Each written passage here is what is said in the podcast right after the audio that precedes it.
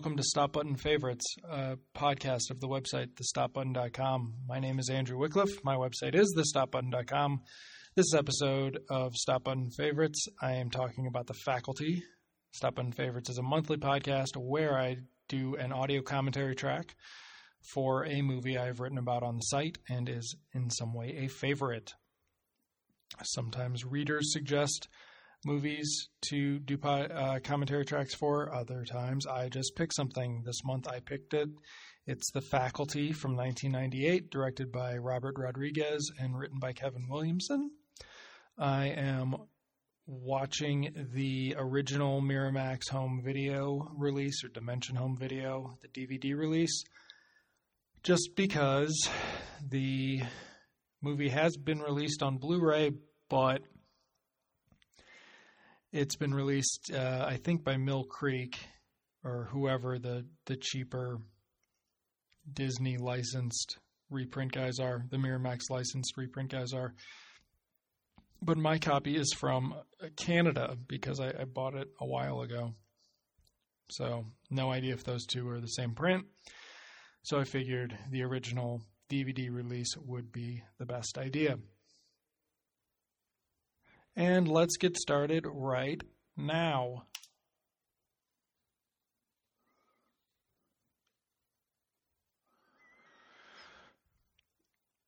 So the faculty came out in an off year from the Scream sequels.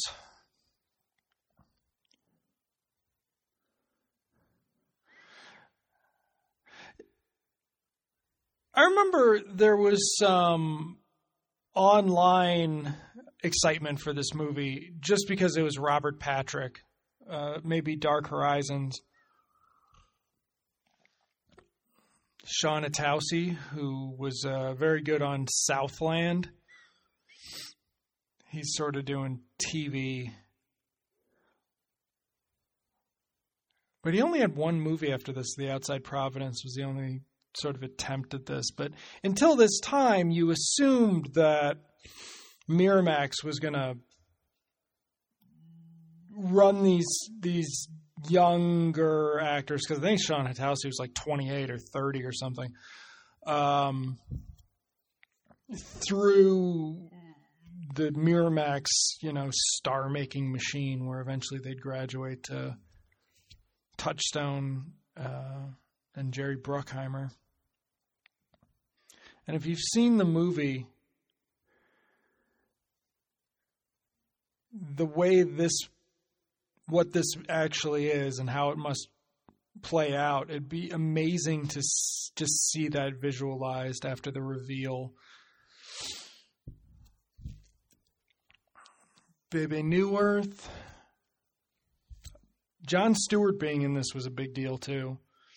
Everybody liked Jon Stewart back then because of I don't remember what Daniel von Bargen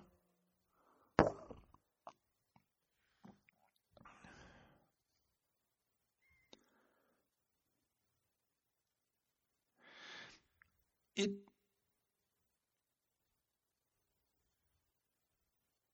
so I saw this uh, at a sneak preview, and she's so good. She was in um, Summer of Sam around this time too, and she just is doing these little um, guest parts or or smaller roles, and and going back and seeing her on Frasier uh, when she was a, an annual visitor. Uh, Bebe Neuwirth's really underappreciated,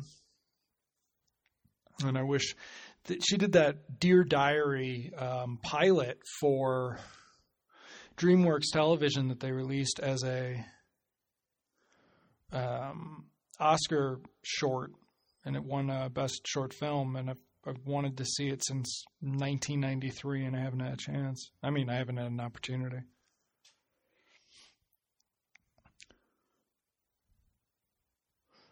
So I saw this came out on an off year, a Scream off year. This was like in between, I think, Scream and Scream 2 or Scream 2 and Scream 3.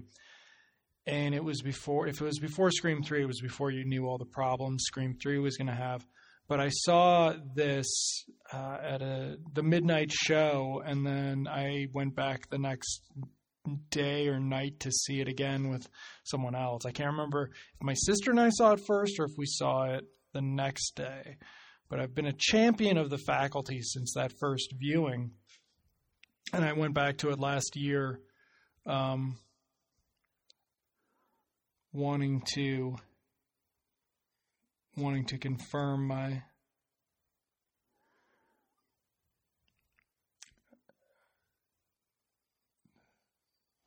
um, opinion the film.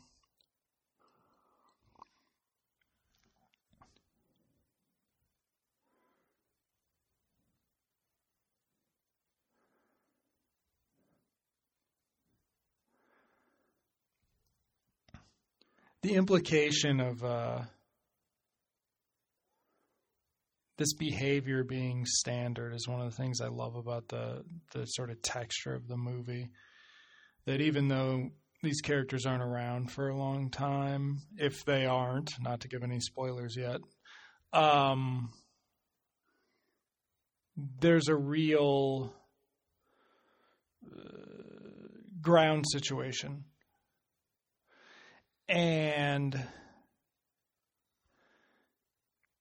in a lot of ways, it, it's it's very much like how the old Universal um,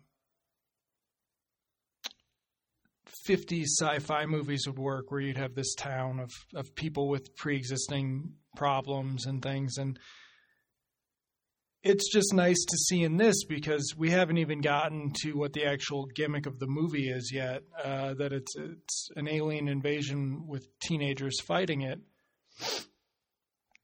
Excuse me. Um, it's still this this sort of scream esque sequence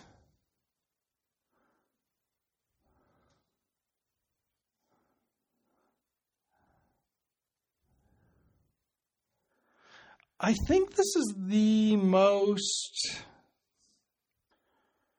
No, I guess Sin City in some way. Well, I don't know. Is this the most traditional cast that Rodriguez has had? Just with Piper Laurie and Bebe Neuwirth. You don't really see them in Sin City 2 or whatever. And then it's of course it's before he his hit was Spy Kids is what sort of made Robert Rodriguez.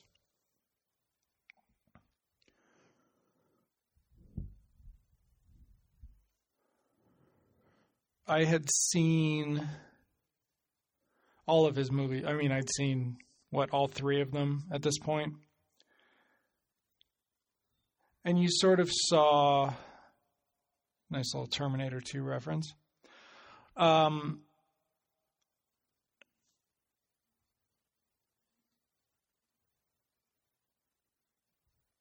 it was just a very strange sort of the late 90s with Scream and things like that, there was a real support for this idea of mm, the Dimension films. Uh,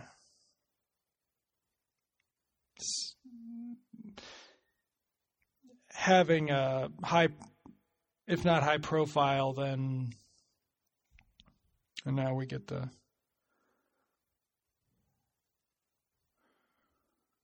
almost John Carpenter thing there. Um, but the Dimension films could have, you know, their Hellraiser direct to videos, but also have solid theatrical things. Legitimacy, I guess, is what I was trying to say. And so, nice visual introduction from Rodriguez of all the characters. We already had Jordana Brewster. It's Josh Hartnett in the car.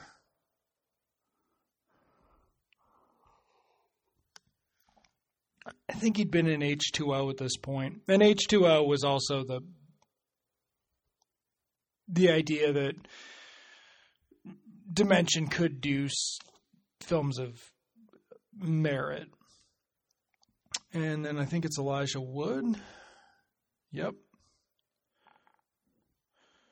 I think Elijah Wood was one of the reasons I was interested in seeing this. I was a big Elijah Wood fan when I was a kid, when I was like, you know, 14 or Clea Duvall. Uh, the War. I really like The War, the Kevin Costner one.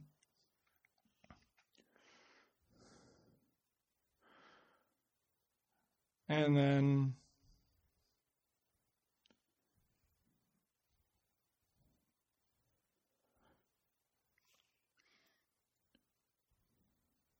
Now, if you um,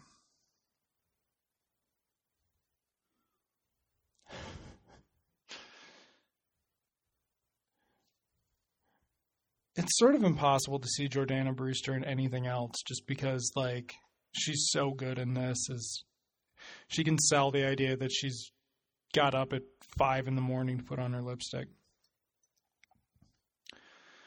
But if you're counting the the named cast, you'll see a lot of similarities between them and uh, the Breakfast Club kids. It's oh, it's Elijah Wood. Okay.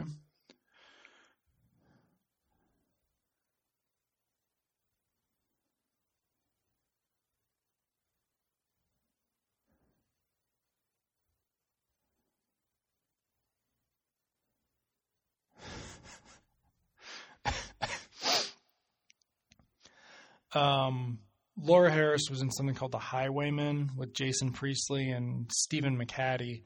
It's worth a look.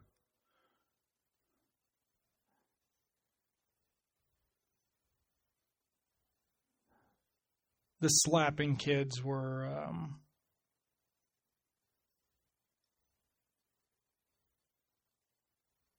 they get called out in the credits.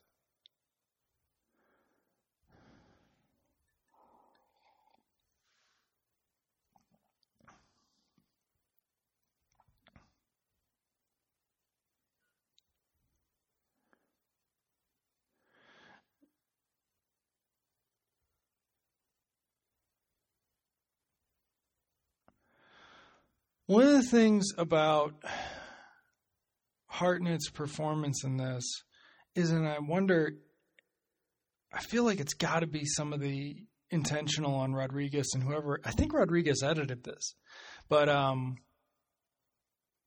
you'll notice that they cut the his reaction shots a little differently than everybody else's, and it creates this this standoffishness. Salma Hayek. There's Harry Knowles um, cashing in on Ain't It Cool News back when that would matter.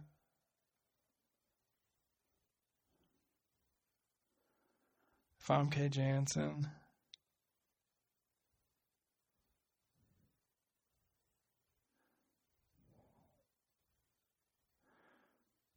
Again, we, we didn't really meet the kids we uh,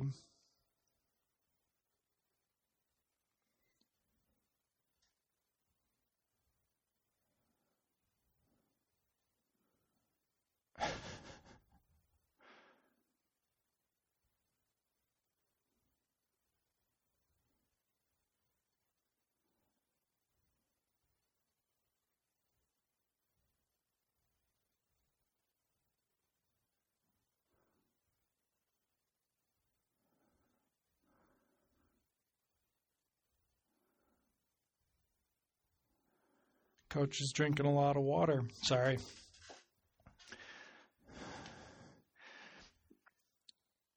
Watching Kevin Williamson movies, you feel like you're just pulling rewrites of existing scenes from other movies. Like, it's hard to watch. Not, it's not hard to watch them. It's just when I'm trying to think of things to talk about, one, I mean, obviously we've got a Halloween reference here, um, which had just been done in Halloween H2O, so it was kind of bold to do it again. But in that scene before, the teacher's lounge is very much like the movie Teachers, which one assumes Williamson would be familiar with.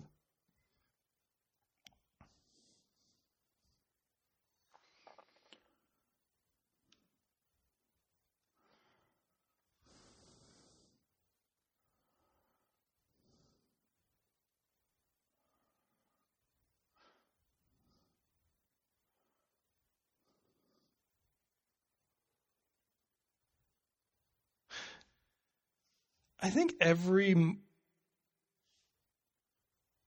um, teen movie at this point had started doing, you know, that that reading scene and the questioning, the Socratic method scene. Um, but I think uh, Halloween '78 is the first one that um, certainly anybody thinks about. But of course, the John Hughes movies would have changed, and that was one quick thing I wanted to talk about was how teen movies changed in the 80s thanks to VHS, um, thanks to home video, thanks to cable. And so uh, later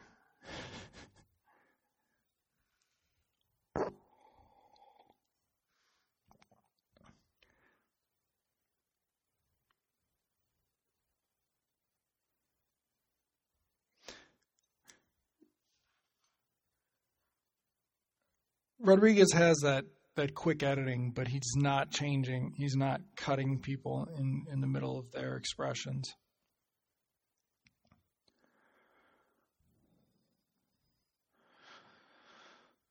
I really should have checked to see if he actually edited this, but I guess I'd never thought about how important the um, cuts are in the dialogue sequences. But they're going to be because Williamson likes to talk. I think I had an edition of that English book or history book, but in college, so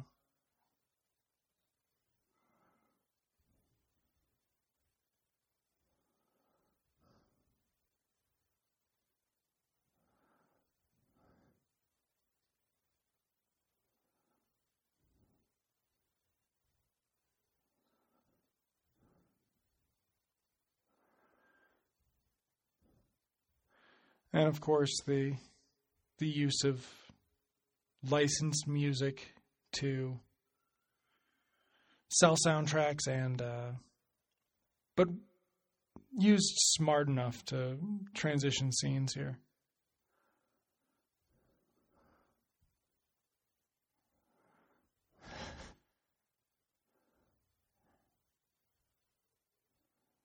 Was anybody in this actually in of high school age?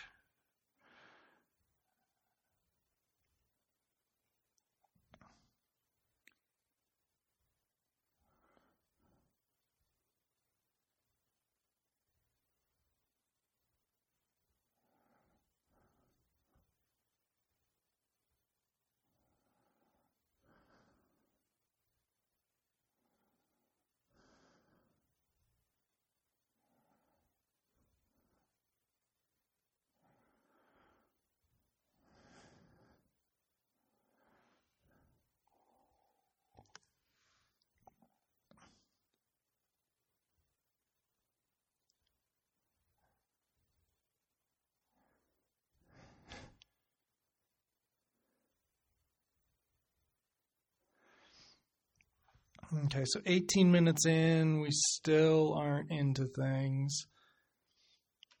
Take seven minutes out. But this sequence here,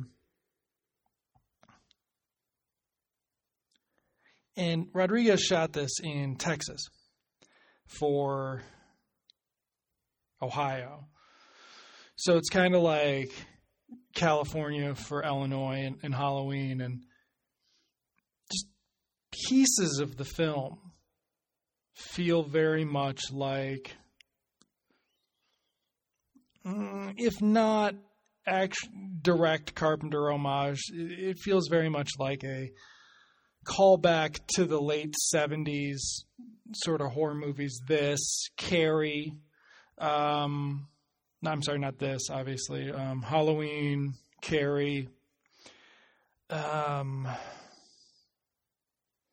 the one that Don Coscarelli did, not Phantasm, the the Kenny and Company. It it it, it has that you you can sort of see you know the influence of growing up on crappy um, after school specials or even worse the ones shown in school um, and that it, things being set up very uh, while still sort of artificially cinematic uh, with a lot more emphasis on uh, actual sort of high school experience, I guess.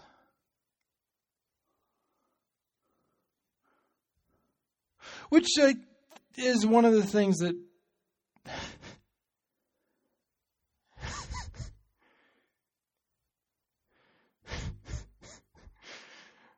Uh, so yeah, I mean it's it's 20 minutes in now, and we still don't have the established character relationships, anything yet. It's just we have the named characters, and we see them coming together here.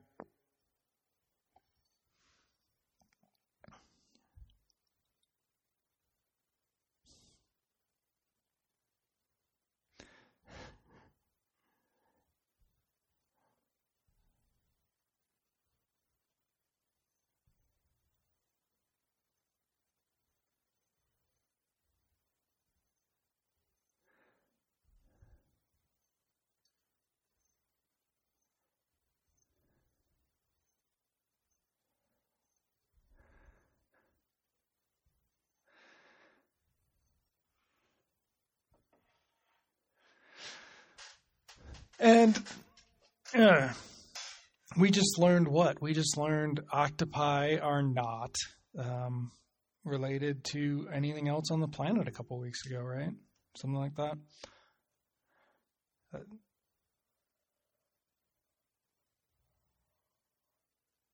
that would be uh, Usher on his, his the beginnings of his film career.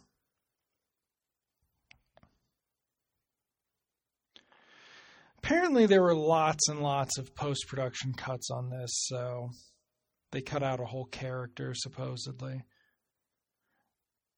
There's a fashion promotion uh, Tommy Hilfiger or something. I mean, it was it was Dimension trying to exert themselves as sort of uh, branding teen movies and didn't work for him. And it, it distracted from the fact that um, they have this really strong film.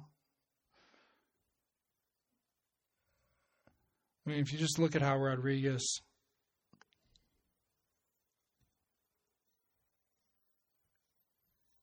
works on it.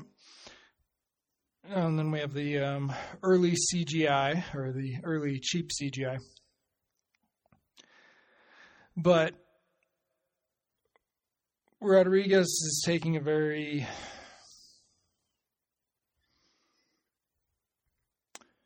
serious, um, while still exaggerated approach to it. He also doesn't do the humor he doesn't do the um, Kevin Williamson one liners. He just lets them fly through.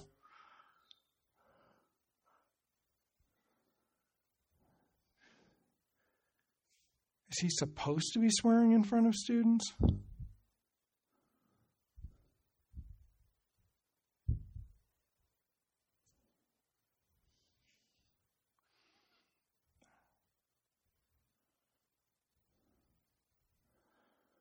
I think the Puppet Masters had come out at this time, so like we'd had the Possession, Alien Possession remakes of the 90s, and it didn't really didn't really catch on. Not when Abel Ferrara did uh, Body Snatchers, not when the Puppet Masters came out. So it seems weird that they would have tried for yet another alien possession and expected a different result. Uh, it's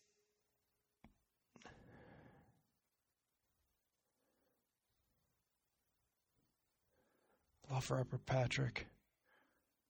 I he was in Copland, what ninety seven, and he was barely in it, but it was enough that you could just sort of see that he did have potential that had been ignored um, following Terminator 2. And I think he was on The Sopranos around the same time, and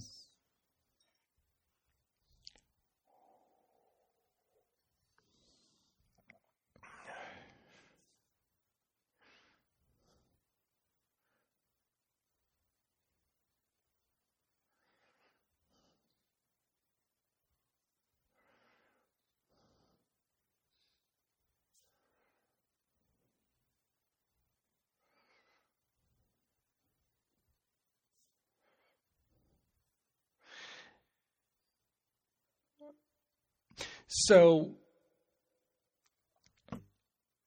Williamson's pretty slick about how he sets up how the eventual character interactions go.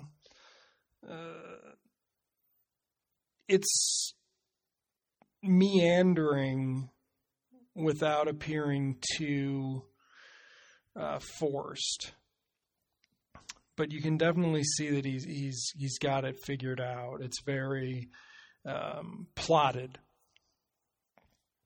which is nice. It's just kind of rough. I, I, mean, who's the audience for this movie? Um,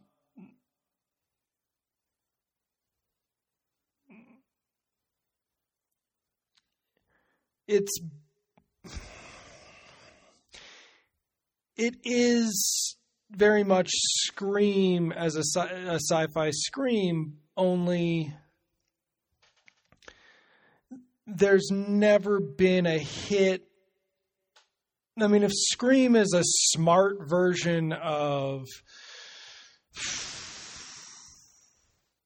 Friday the 13th, the faculty then, with less self reference. Um, the faculty is what? A s- smarter high school version of Tobe Hooper's uh, Invaders from Mars. It's just, it's not a j- existing genre. The, the sort of sci fi alien invasion genre never took off in the 80s. There's all these um, examples of it that I actually want to see, but I haven't actually seen them. Is it Strange Invaders and some other things? I'm not thinking of Mac and me. I'm thinking of the actual, the first round of of directors who had grown up um, watching uh, the old sci-fi on TV and got around to making movies.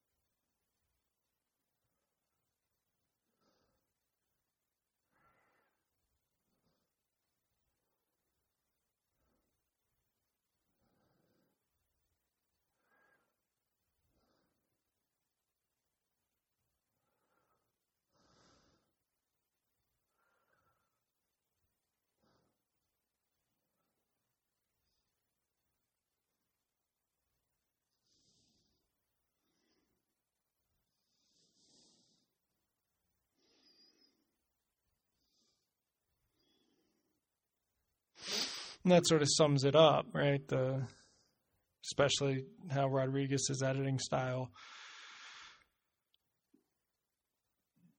makes you want it makes it easy to if not dislike um, Zeke, then you can. It's just an odd handling of it, right? Like we, we go through this long exchange where the punchline he, he's being cruel, and we um, we aren't supposed to dislike him yet, though.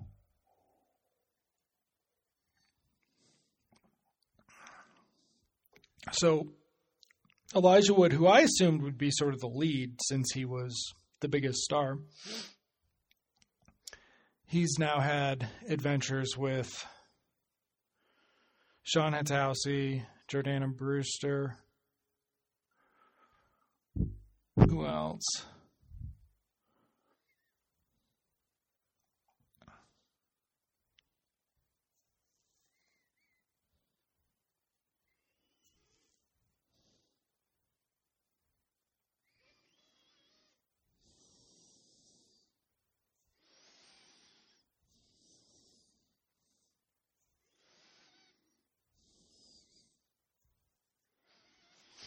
Marco Beltrami too. I mean, I don't. He always was the sort of cheap um, composer Miramax would hire. It was a shock when he actually was on uh, something from another studio. Um, but he does a good job with it.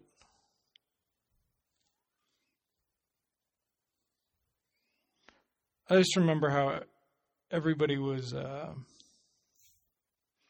always sad that what was it? John Ottman didn't edit Halloween H2O. He just did the music because he had edited Usual Suspects. By everybody, I mean the, the commenters on Dark Horizons.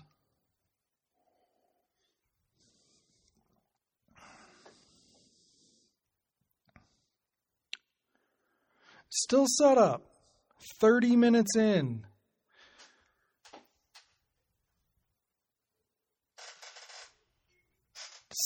What is it? This present action, we're 20 ish hours. Um, plus minus a few because we had the scene on the field.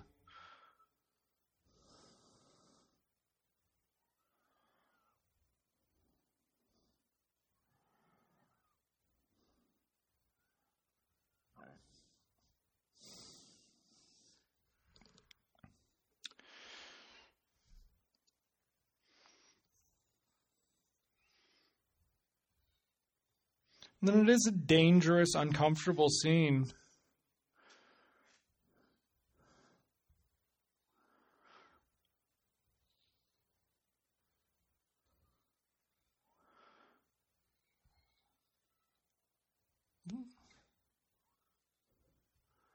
CG Blood in the uh, 90s had some problems. Um, was that a Wrath of Khan reference there? With the ear?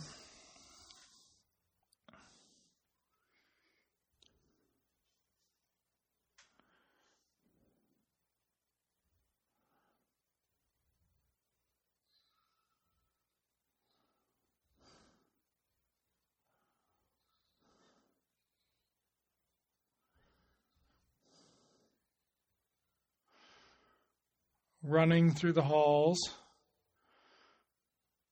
Bebe Neuwirth in something low cut to show off her changes.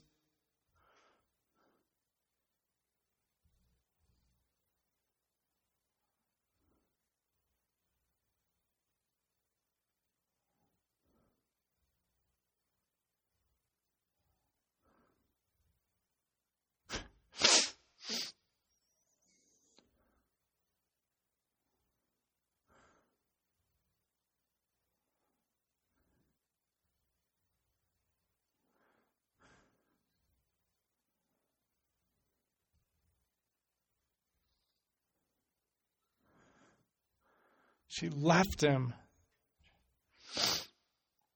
Uh,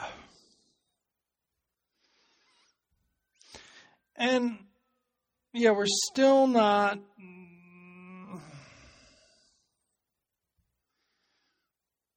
Oh, Christopher McDonald. Okay, so I just was watching SLC Punk. He's in it, and so is Summer Phoenix, who plays the uh, yelling girl in the hallway earlier. Um.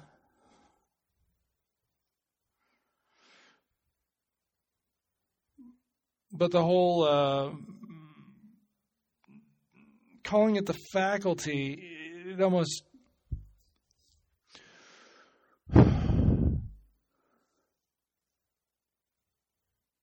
the pace of the movie is peculiar, right? It it it brings together its cast eventually in a very abnormal way. In that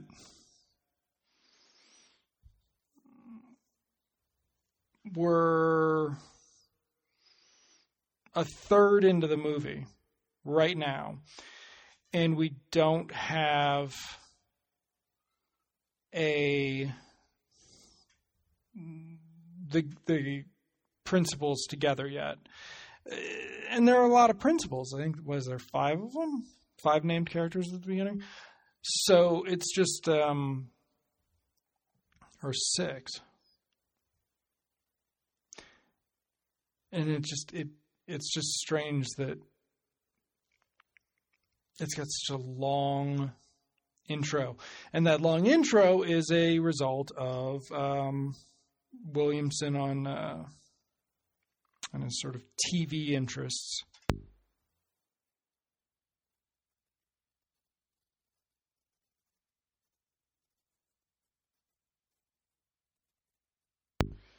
With the opening of the Scream movies, of this movie, it, it, it's sort of spending a lot of time on something else and then starting the story. And the faculty, of course, doesn't have Neve Campbell running through the movie um, as the lead. It has, you know, the supporting cast of a Scream movie without that lead, which is strange, especially from a narrative standpoint. Makes you wonder what Williamson's drafts look like. It, and it really actually showcases his um,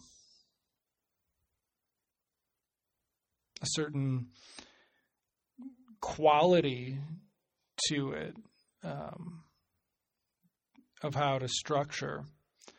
It, there's only so much you can do with it, um, but it it works out.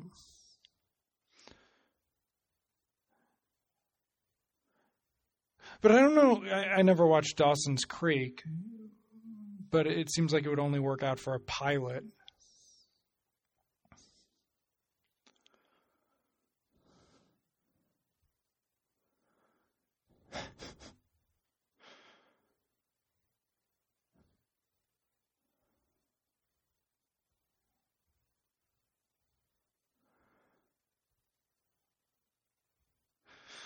And it, Elijah Wood is, I guess, the closest thing to a lead.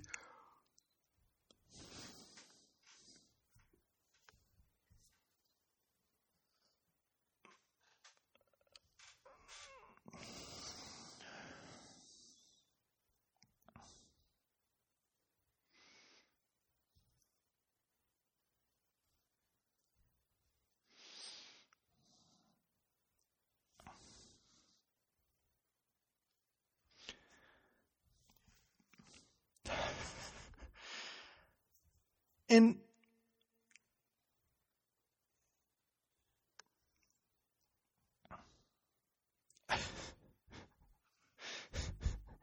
Rodriguez just has a very you know, interesting take on doing a mainstream sequence like this one.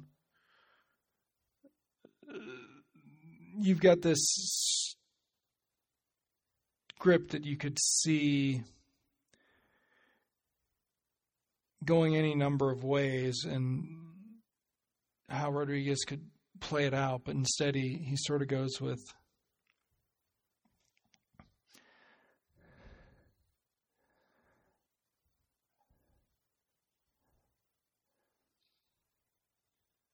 this very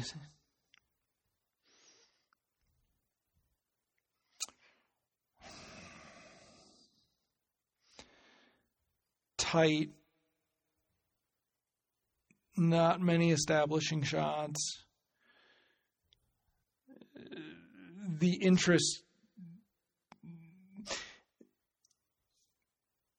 as important as the background, as important as the setting is, you know, these Harrington High establishing shots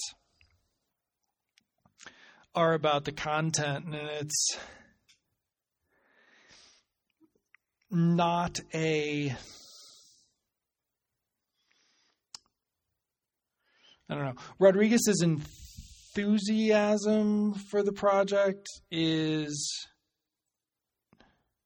hmm, his scale for the project is very closed. He isn't interested in doing anything grandiose. And that's why the grandiose finish is, is such a, a standout.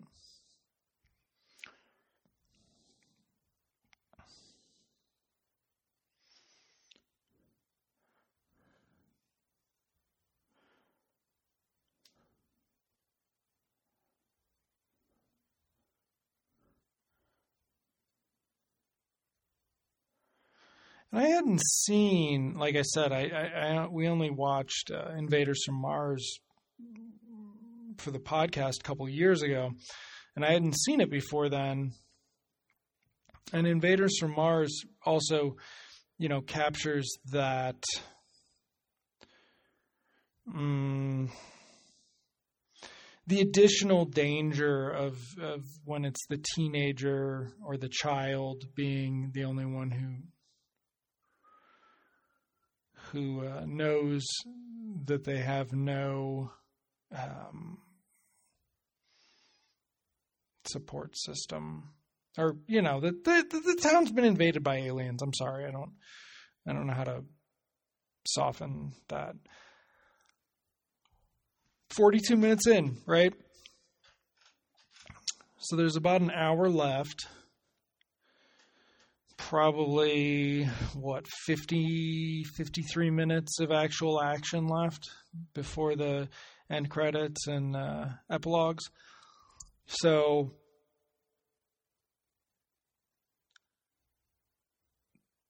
the movie still hasn't really established you know i guess it's it's pace in some ways. Yeah we're getting to see the uh, changes to the faculty, which certainly plays into the title of the film, but they're not. You could do the whole movie with them being suspicious and there never being an alien takeover. That would be the, the sort of smarter take on it. Instead, you've got this this mix of uh, a teen movie, and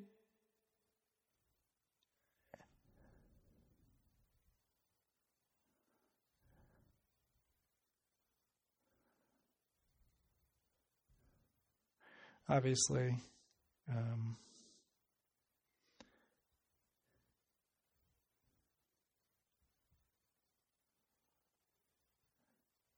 they're a, a couple that uh, can be mistaken for brother and sister.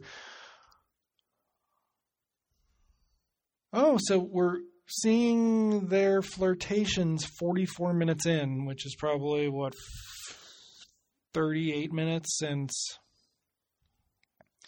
we met the characters. It's Williamson does a good job layering in the character stuff so it doesn't feel forced.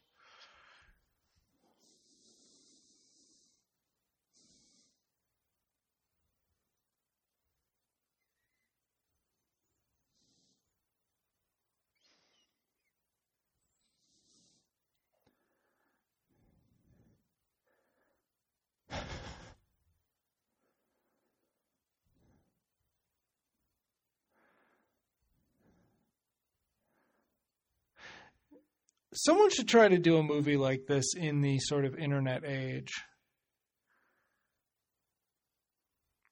Sort of the smartphone. This is the test. I think that was a trailer moment. Daniel von Bargen, of course, uh, never really gets uh, as appreciated as he should be. But then, yeah, I mean, 45 minutes in, he's um, flirting with the new girl, something that could have been established so much earlier. And this also comes after the scene with um, uh, Famke. Which in some ways means that he's Hartnett gets the only role that has like two actual layers. Shawn Hatosy gets, you know, one and a half. Clea Duvall gets one and a half. Um, Elijah Wood, he gets the parent, so I guess he gets two as well. Uh, Jordana Brewster actually gets the least.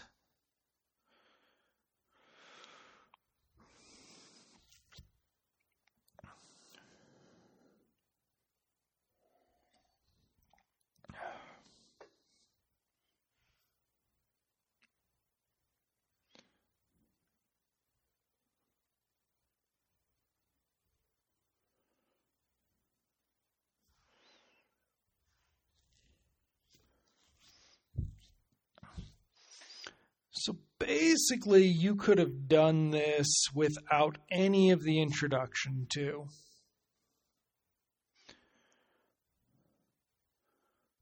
And then we establish that they, of course, know each other.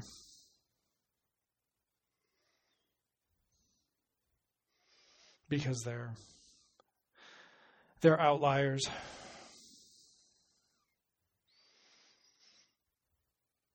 I've always been somewhat convinced that this um,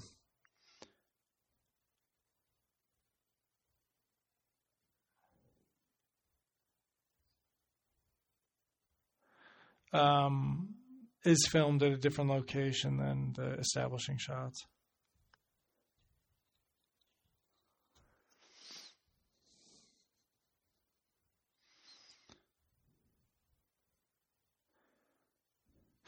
So having was this before or after? This was somewhat concurrent to Good Will Hunting, but the idea of having your your super observant, intelligent, underachieving character. Actually, this was after Good Will Hunting, wasn't it? Yeah. About a year after.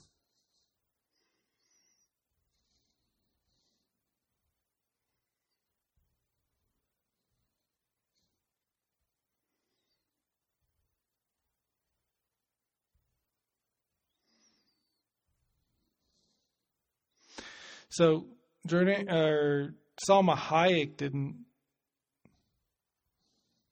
get uh, gussied up, but Famke Janssen and Bebe Neuwirth did.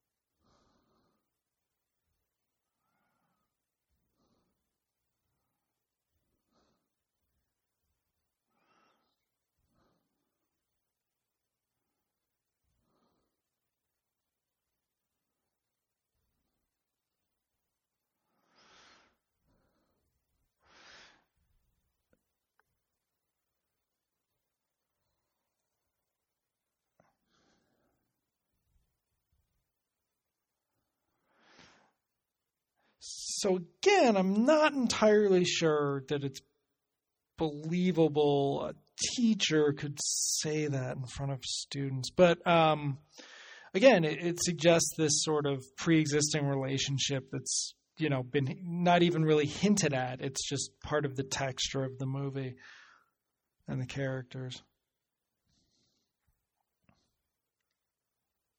And that's the difference between this and something like um, Halloween H2O, right? Halloween H2O doesn't have any of this uh, subtlety, any of this. Um, it has a different subtlety. It has a different um, things going on, but it doesn't have this level of.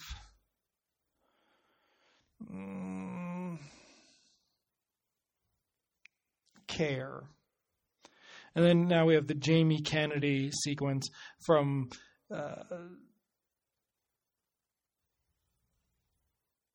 no, the, the puppet masters and the body snatchers. We just it's. Did Kevin Williamson really like these movies? Because it it I just can't see how he sold Miramax on it. They sold Harvey and Bob on um, but this whole concept of, you know, the alien invasion because they've always been here or something, I feel like that was actually played up in promotion too, like a, a possible explanation for things. Because this was post Independence Day as well. With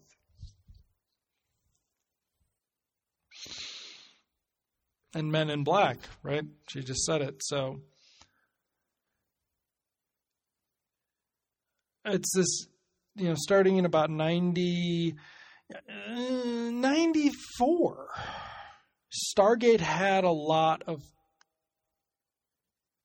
pro, um, not press, it had a lot of promotion, and it sort of got the idea of the mainstream sci-fi with aliens movie, um, with aliens in costume movie, uh, and that possibility. Now, of course, this didn't have aliens in costumes, and neither did many of the um, sci-fi uh, movies of '95 to uh, whatever 2001, uh, sort of ending with evolution's bomb.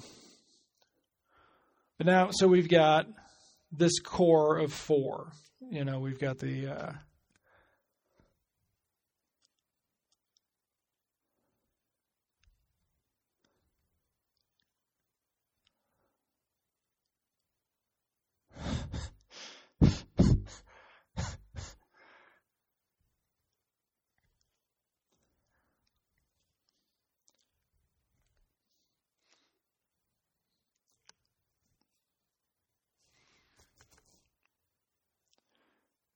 love the photography. I love that soft late 90s photography.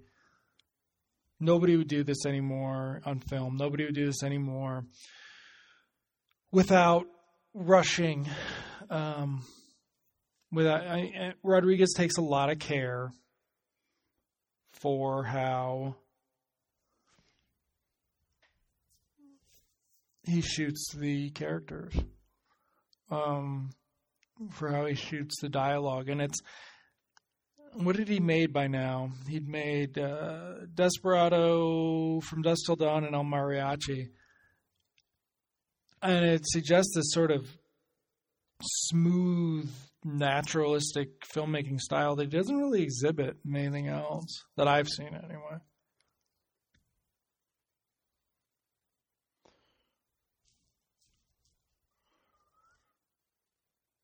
This is another cover of a famous school song.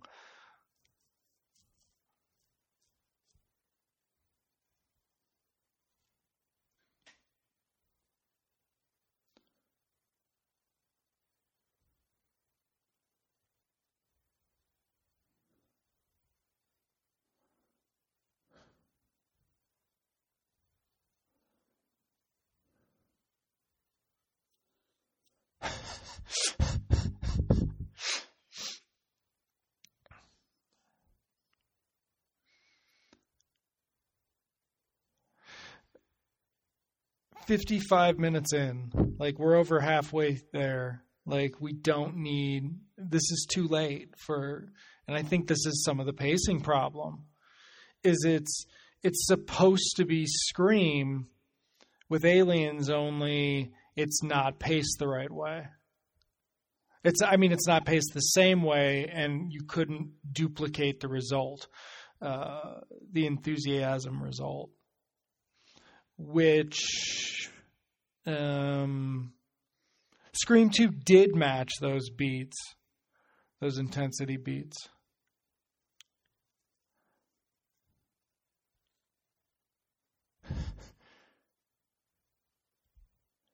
and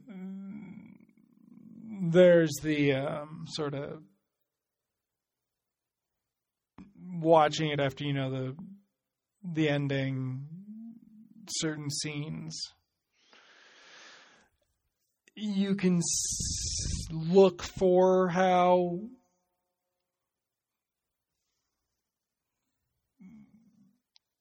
Rodriguez does things to, you know, foreshadow, not foreshadow.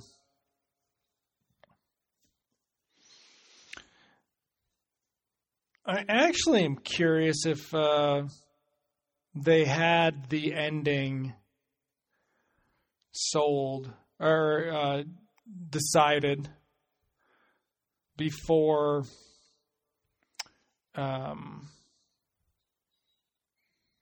they did things. So yeah, now we've got the uh, oh the hidden right the hidden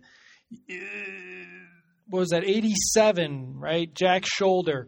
So yeah you're and they live. I mean this is that was a stunt man. Um, this presupposes that the hidden and they live were popular enough that people would just be clamoring for a you know concept version of that. And nobody was.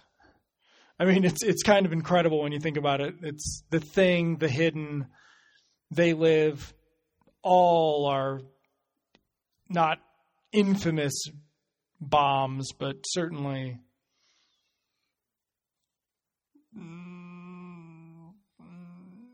they were.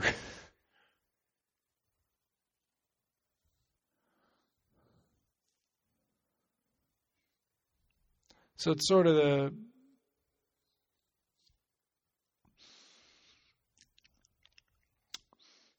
the people being self-aware of being inside of a uh, what is it a sci-fi movie as in scream you're aware of being inside of a horror movie only rodriguez doesn't play it for the irony of it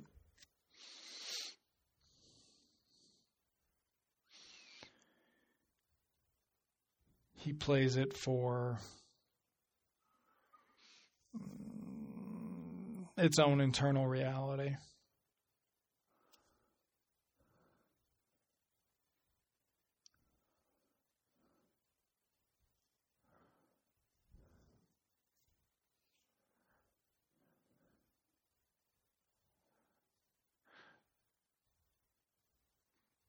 But yeah, I mean, like this sequence really the alien possessed people whisper your name and stare at you in certain ways? I mean it, it, it, there's no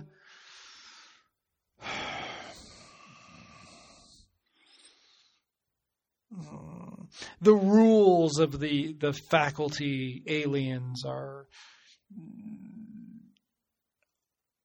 undetermined or uh, inconsistent.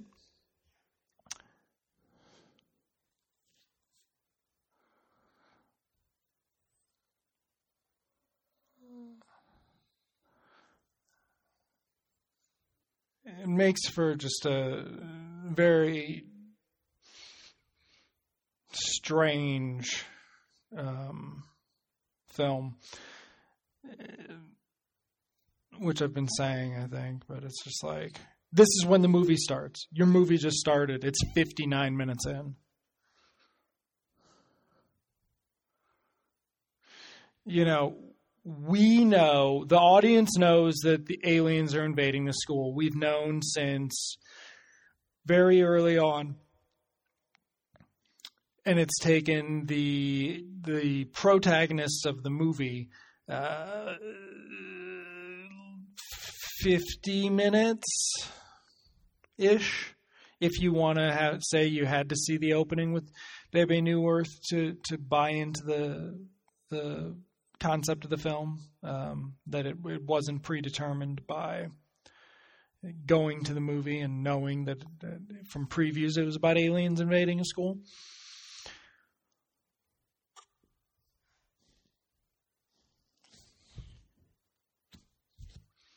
And it's a it's a writer's you know movie in in many ways just in in that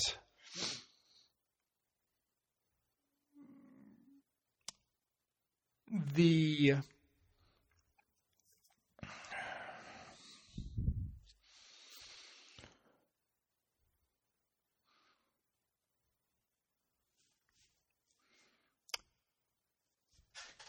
So, I guess what I mean by that it's a writer's movie is that, yeah, so we're 50 minutes in before the audience catches up, or before the characters catch up with what the audience already knows that's a very different mm, narrative agreement to have, right? It's incredibly uncommon. You're over halfway through. Nobody really actually suspects that it's an alien, etc., cetera, et cetera. It's not like Elijah Wood knew at the beginning. It's very uh, non traditional. And it got made but it didn't really. I mean, there's probably all sorts of edits and things like that that that went wrong. Uh, characters removed, runtime, blah blah blah. You know, there's post production issues. Yet, in many ways, it still shows you how a film structured like this would work and the reason it, it shows you that is because of how well made it is from uh, Rodriguez's standpoint and just the, the actors. And just the care put into every um, sort of Zeke's lab, uh, Elijah Wood's room, the school. It's very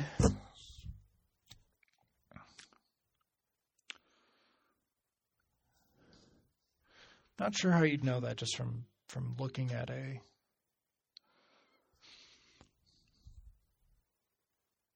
thing. Um, oh, did we just have a? I think we just had a goof with the glasses coming on and off.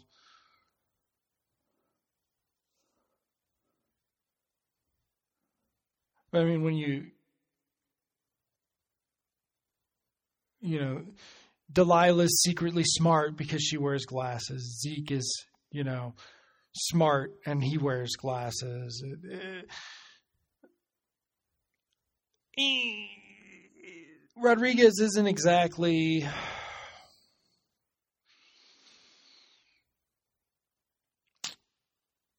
He's not going over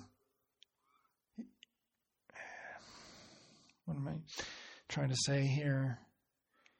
He's not exactly pandering, but he is using a very traditionally agreed upon uh, visual cues, right?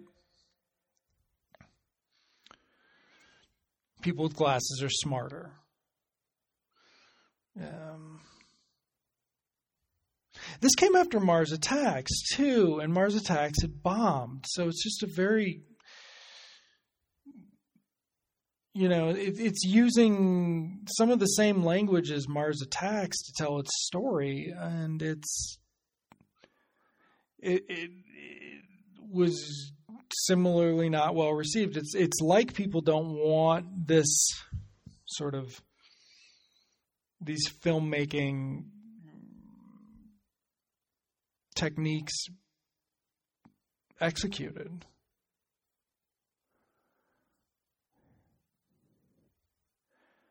And this is an interesting, you know,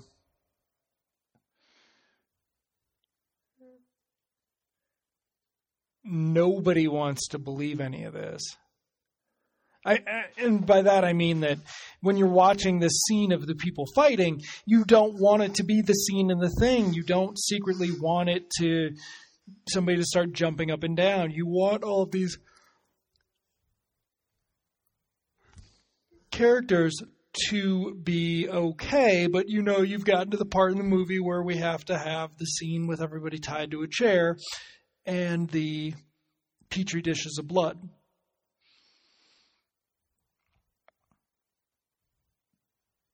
Because it feels like when you question the characters, and this is the result of spending uh, 55 minutes with them, uh, that you do identify with them, that you care about them in a way that is different from not wanting them to grotesquely die and making uh, an uncomfortable visual sequence.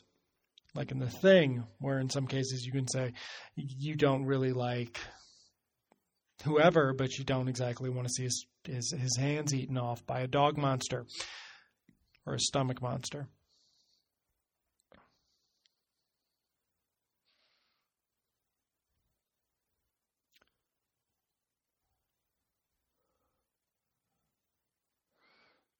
This is just a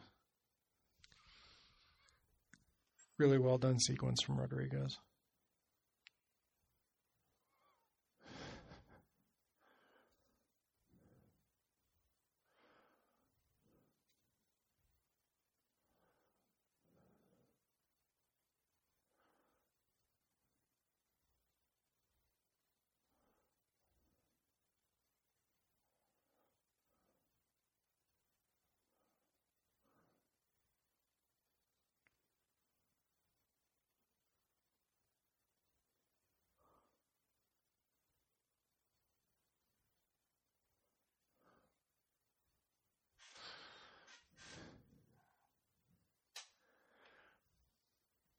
So, what is this stuff? It's sugar and caffeine.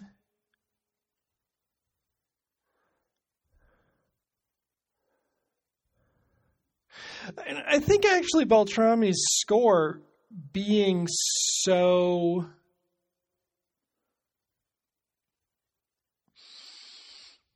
um, having these these elements of sort of your your suspense whatever genre standoffs and things like that it adds to sort of the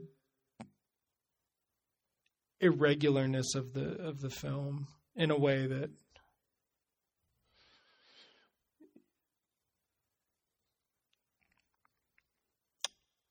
mm,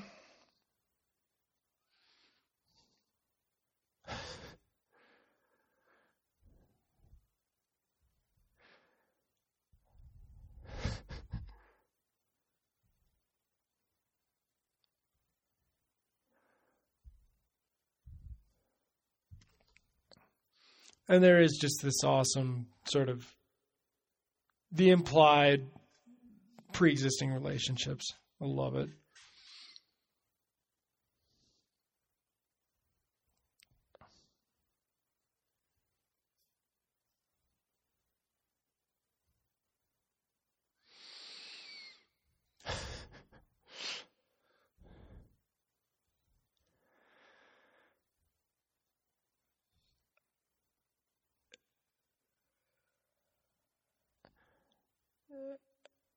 How much caffeine do you have to have to be this excited?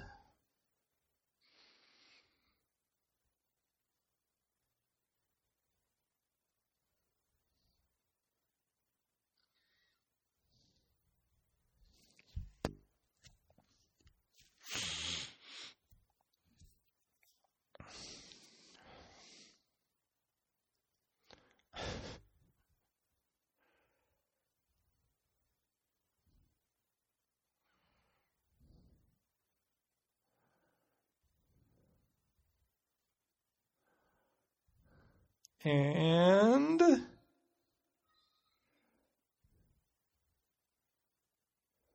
big surprise.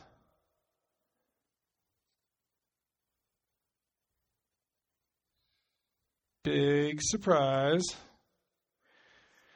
And there's only 33.50 left in the movie with end credits. So this is how we get over the problem of us starting our movie at, you know, 55 minutes in.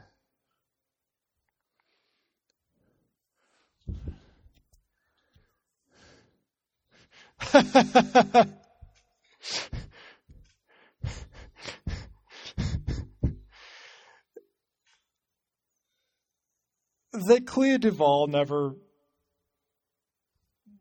like she's been in Argo. That was her biggest thing after this. I'm just it, it, it makes me sad. It makes me so sad because she's so good. And it's just like if they didn't sit around and practice and rehearse with the uh, Breakfast Club script, I, always want to pretend that they did, just because it'd just be amazing if they had, because it just feels like it, you know. It just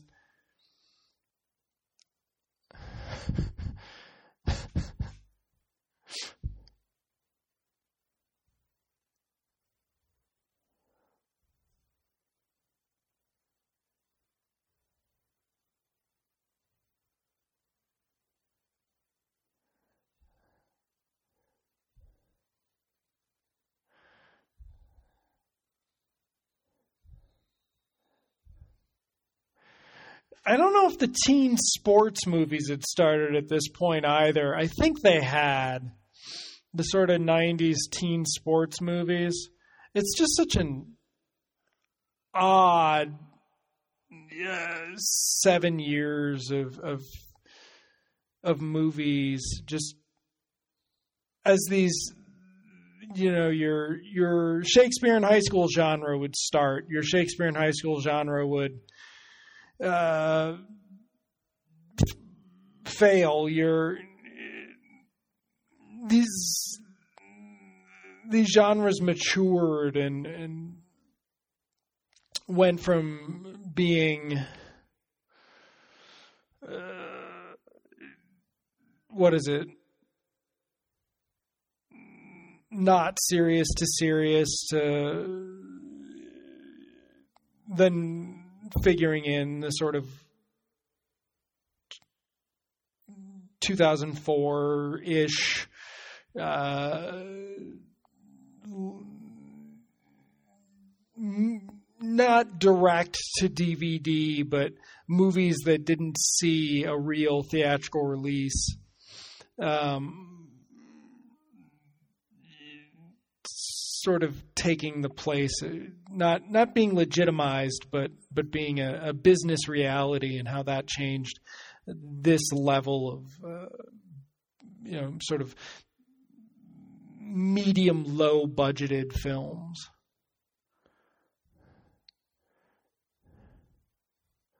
But it's like Bebe Neuwirth, I always feel like isn't actually in this movie very much, but she is. And it's because of how it's paced out. That, you know, we had this long summary of, of a day and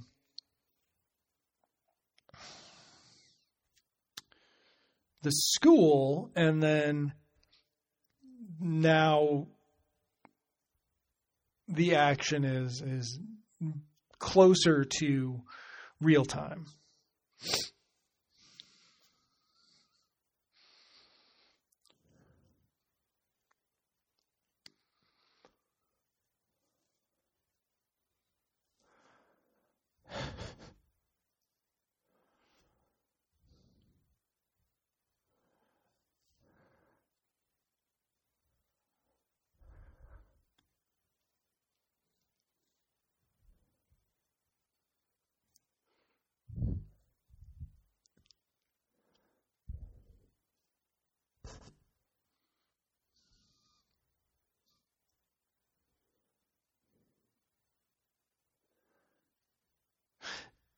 Actually, I wonder if post battle star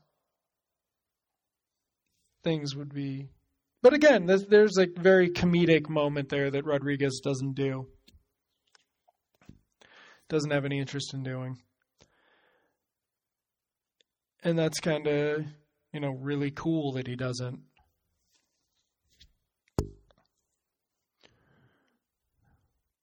There's no action. There's no.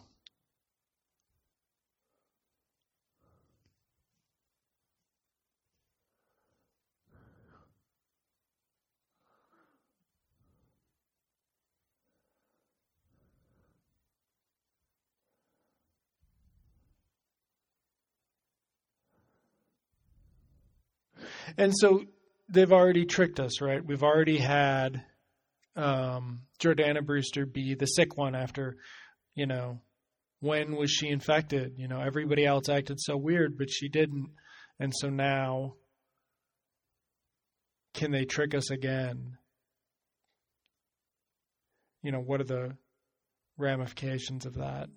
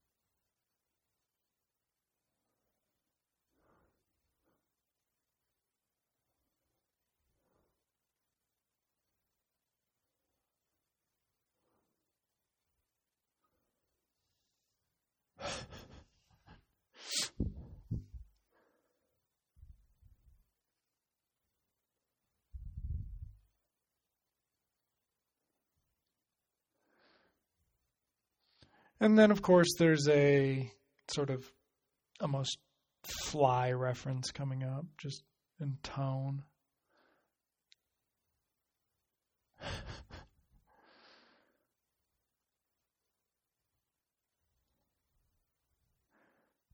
and I guess in some ways the faculty is always that. I always am saying things like, "Oh, I wish." Uh, John Carpenter would have directed a family drama or something like that just to see how an attentive, um, thoughtful director handles something outside of his or her genre. The um, faculty is a good example of it.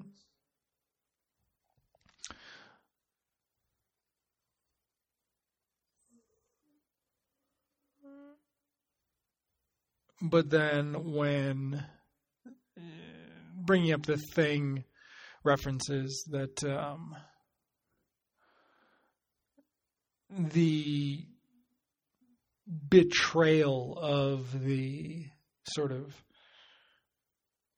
uh, likable man within, you know. So we just had we just had um, Stan and Stokely have their romantic interlude, and it to seem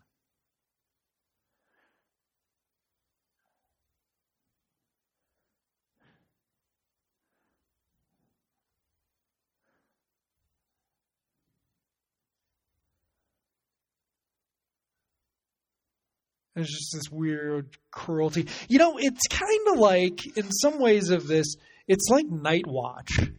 Um, in terms of, I don't know, budget or whatever. But just in terms of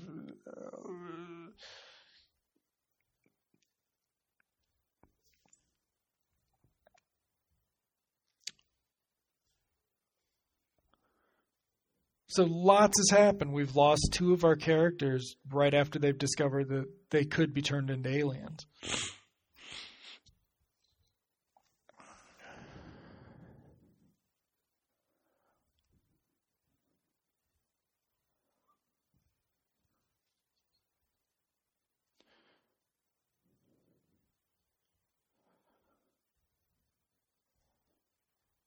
Then we have a siege movie.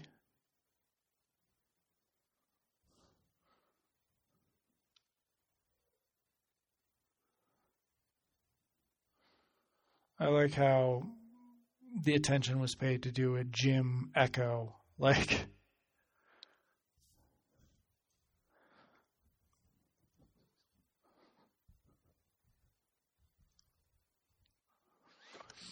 and and that's kind of John Hughes came out of comedy. He Uh, his teen movies were sort of based on a comedy influence. And comedy has a different agreement with the audience than a, a, different genre, right? It has an agreement with the audience, right? Like a comedy is trying to provoke a reaction from the audience. Um, whereas a drama isn't.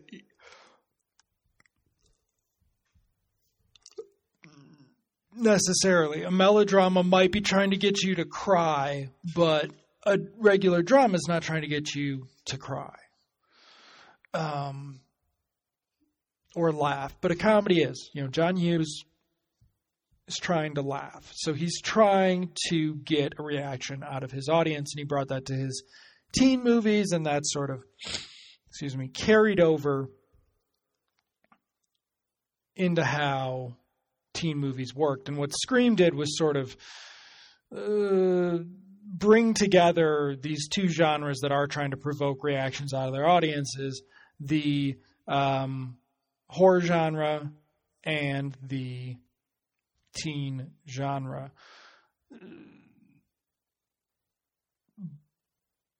But it works differently, you know. So the faculty sort of being a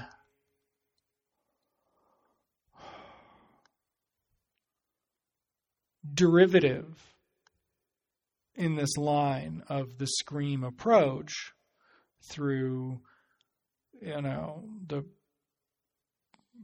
studio and what it, it filled the Scream release date, the Christmas release date. You know, this is this is supposed to be the sci-fi version of I Know What You Did Last Summer, just with Kevin Williamson on board or, or whatnot.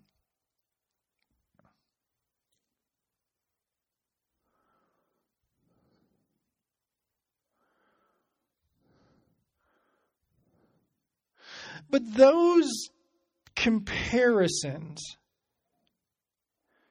or that relationship you don't need sort of these these breakfast club like um, archetypes. And uh, very general breakfast club type archetypes. Uh, williamson comes up with some far superior um, characterizations, uh, far less caricature. Um,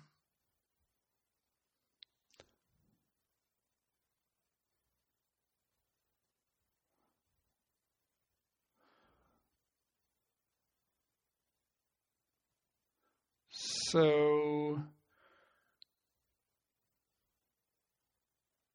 guess I've always wondered if the Thing homage, which doesn't look as good as the Thing, of course, because it's crappy 1998 CG, but at least it's not on, um, you know, too crisp video. I mean, the, the, the headless body is far superior to the walking head.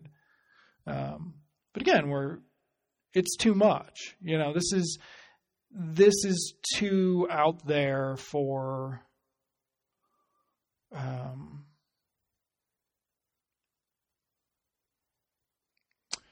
I don't know if I'd say too out there for mainstream audiences, but it's certainly, you know, you're you don't have the same agreement.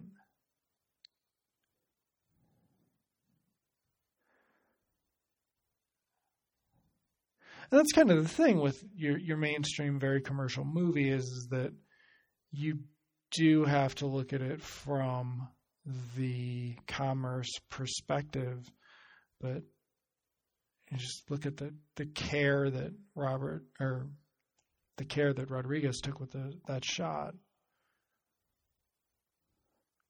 Sort of the gentle moving in.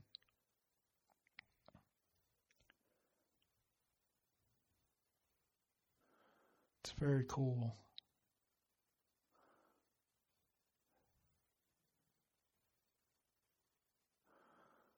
Very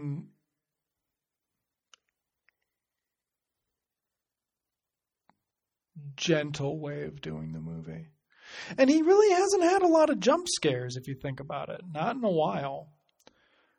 Even the Delilah shot, uh, he carried that out. This, eh, are we going for a jump or are we going for no we're going for there's a giant lovecraftian monster and this is what a giant lovecraftian monster looks like um, on our budget.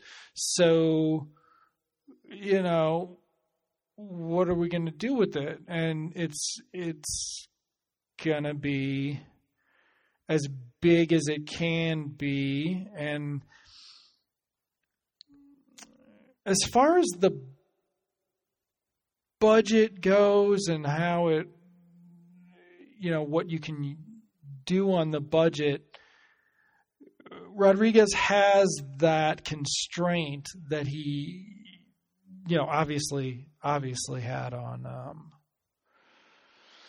El Mariachi and Desperado to some extent and and from dusk till dawn to some extent is that you that inventiveness is there that sort of um, that creativity in, with lack of of uh, to to make up for lack of money think the chlorine in the water would be bad for the alien.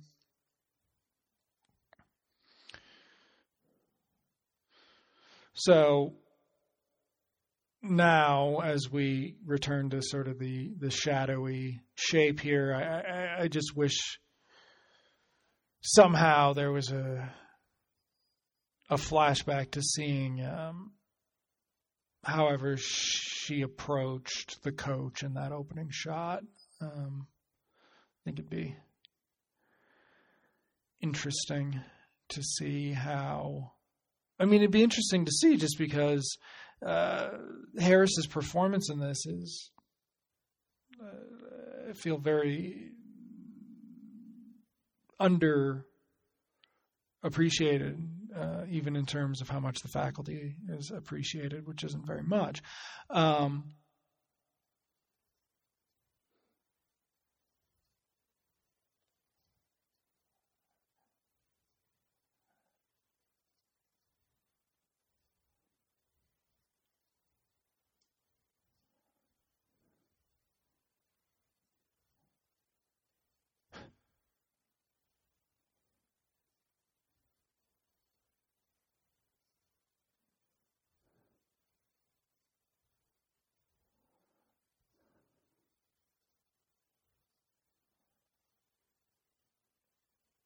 And here, this was a goof. So she closes it off her nose and she opens the thing and that, that, that. In the shot, it's um, the the bottom of the pen cap is there. So either it's a big they weren't thinking or she wasn't always the killer.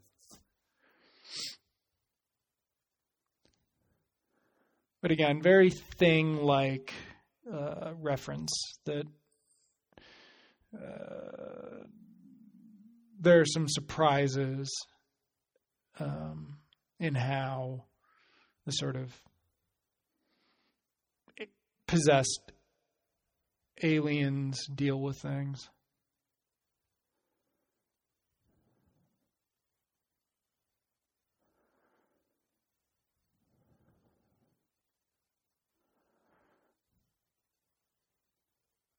It, mm, it's sort of weird because it is like this sort of alien possession thing where, as horror movies and, and possession has sort of, I guess, made a cultural comeback, uh, exorcist like possession.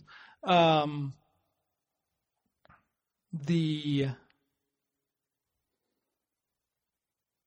alien body snatchers, it's become a, a standard. Uh, whether and what started as something budgetary, right? Like you don't have to do makeup if the alien looks like your regular cast member, has turned into something else. Um, you know, it, it's it's got grandiosity to it. Uh, same with zombies. You know, there's grandiosity to uh, something that in other in in most ways is is is supposed to be a low budget technique. Um, very cool shot. Nobody's going to appreciate.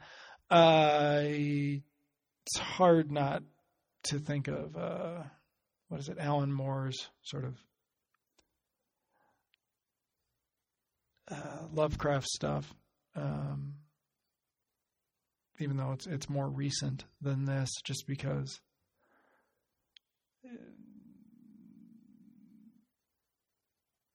well, giant, giant fish people, really, um, aquatic animals.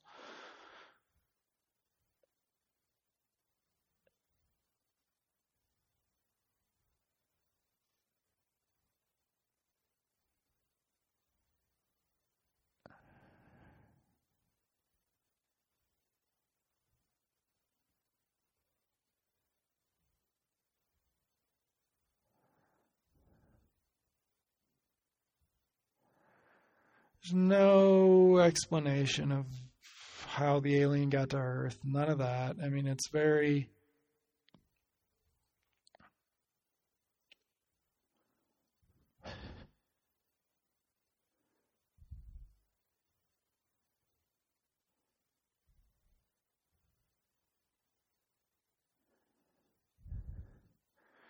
And here's your your thing moment, you know, your Except here, it's what practic. It's not the only practical thing was probably the uh, lockers. And I mean, I've seen this movie one, two, three, four, five, six, six to seven times. And I swear I never remember who the final person is just because it's so anti um, Last Girl. It's so anti. Uh, Neve Campbell is the protagonist. It's so anti um, Jamie Lee Curtis that it, I get wrapped up in everything else before I get to the end. And it's like, of course it's Elijah Wood. He's the only movie star in it.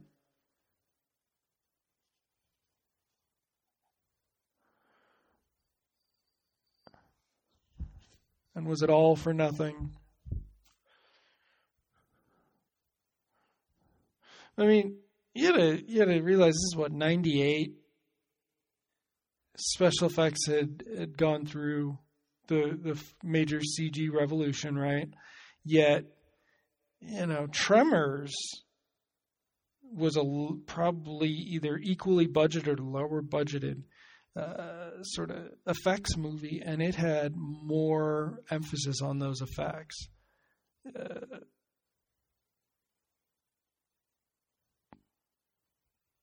faculty is just, you know, it had no market, it had no audience.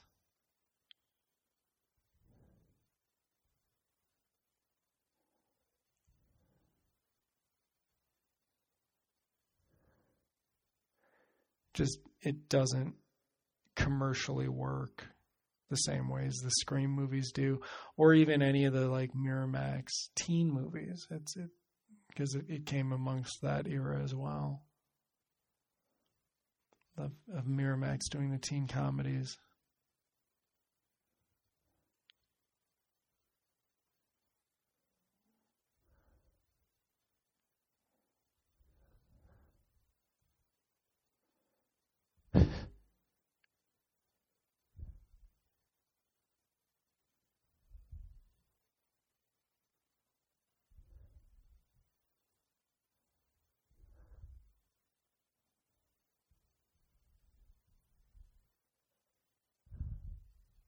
And now we get the epilogues. Okay, so it is one month later. So we're at about the 98 minute mark. You, you erase the first eight minutes of the movie. And now it's just a mystery about what happened to faculty members. You know, it's just like.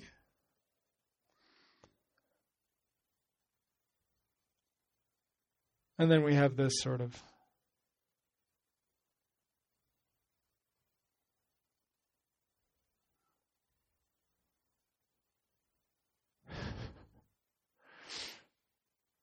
peculiarness of it.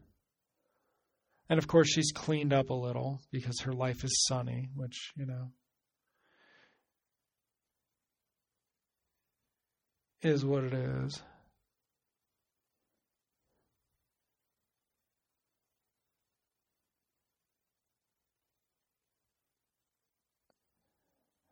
And let's see here. How does. I guess her hair is less red, so they look less like brother and sister. But he looks cooler, right? But it's because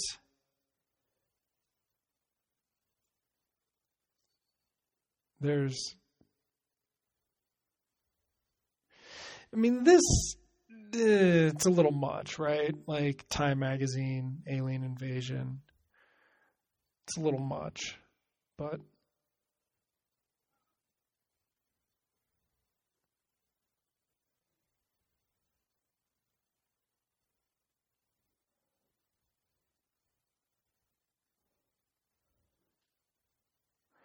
it's reminding us that we, we really did like Jordana Brewster. And then there's our more things change, the more they stay the same, and end of the movie. Okay, so Kevin Williamson writing somebody else's script. I forgot that. Produced by Rodriguez's wife, which makes it very different than the Scream movies which were what Conrad Woods and Marco Beltrami, Enrique, I forgot his last name. Oh, Rodriguez probably did edit it because he did not take a given edit credit. So now we're in alphabetical order with the cast. And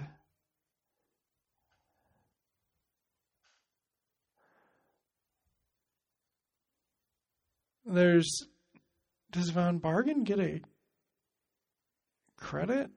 He should. I mean, just the silliness that Jon, yeah, he does good. Jon Stewart's the only one who gets like sort of this cut scene from Yep, Summer Phoenix and Jon Abrahams. Um, Jon Stewart gets this cut scene from after you know everything's okay. It's it's just a very strange inclusion. Um, the scene clearly wouldn't have worked, but you know, it, it's a fun inclusion. Uh, yeah, Kurtzman, Nicker, Nicotero, Rodriguez was using real um, practical effects guys, and I, I sort of remember that it was delayed because of that. Uh, or there were problems with it, and they had to they had to switch over to the CGI. Um. Yep. Alphabetical order again for the cast list. And it's kind of like who plays Casey's mom. Doesn't really matter, even though she's in it just as much as um, Christopher McDonald, except for dropping him off for school. And now yet another cover. I mean, it's it's the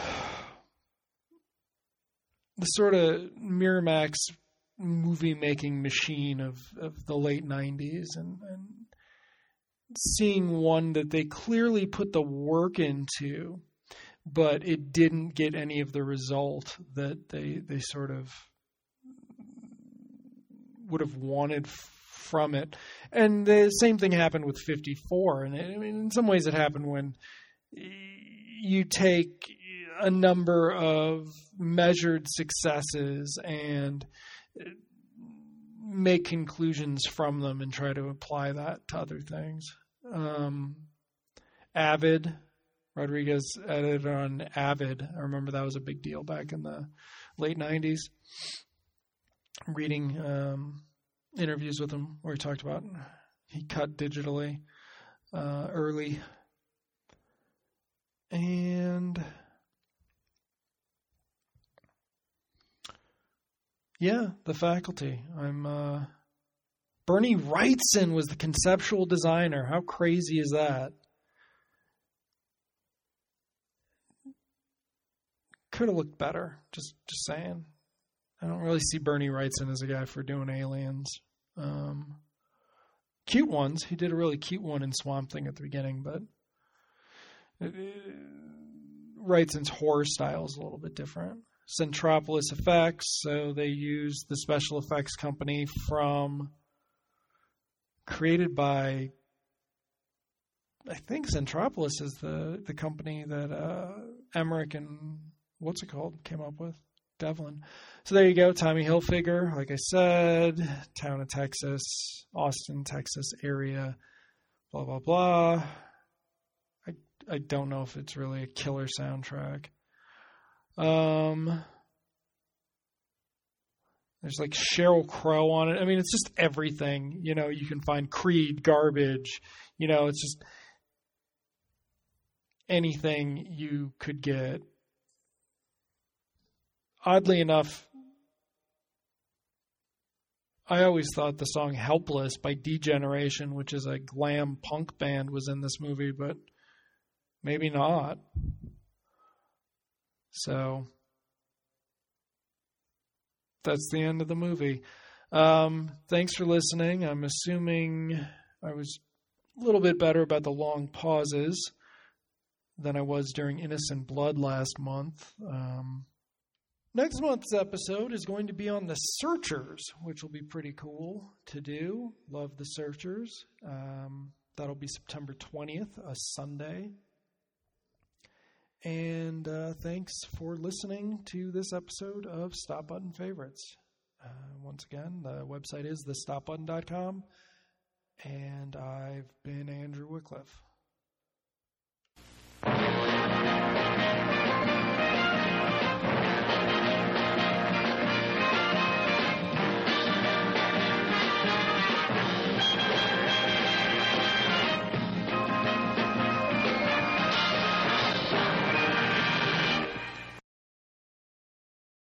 This podcast is a proud member of the Lamb Podcasting Network. Find the network at largeassmovieblogs.com.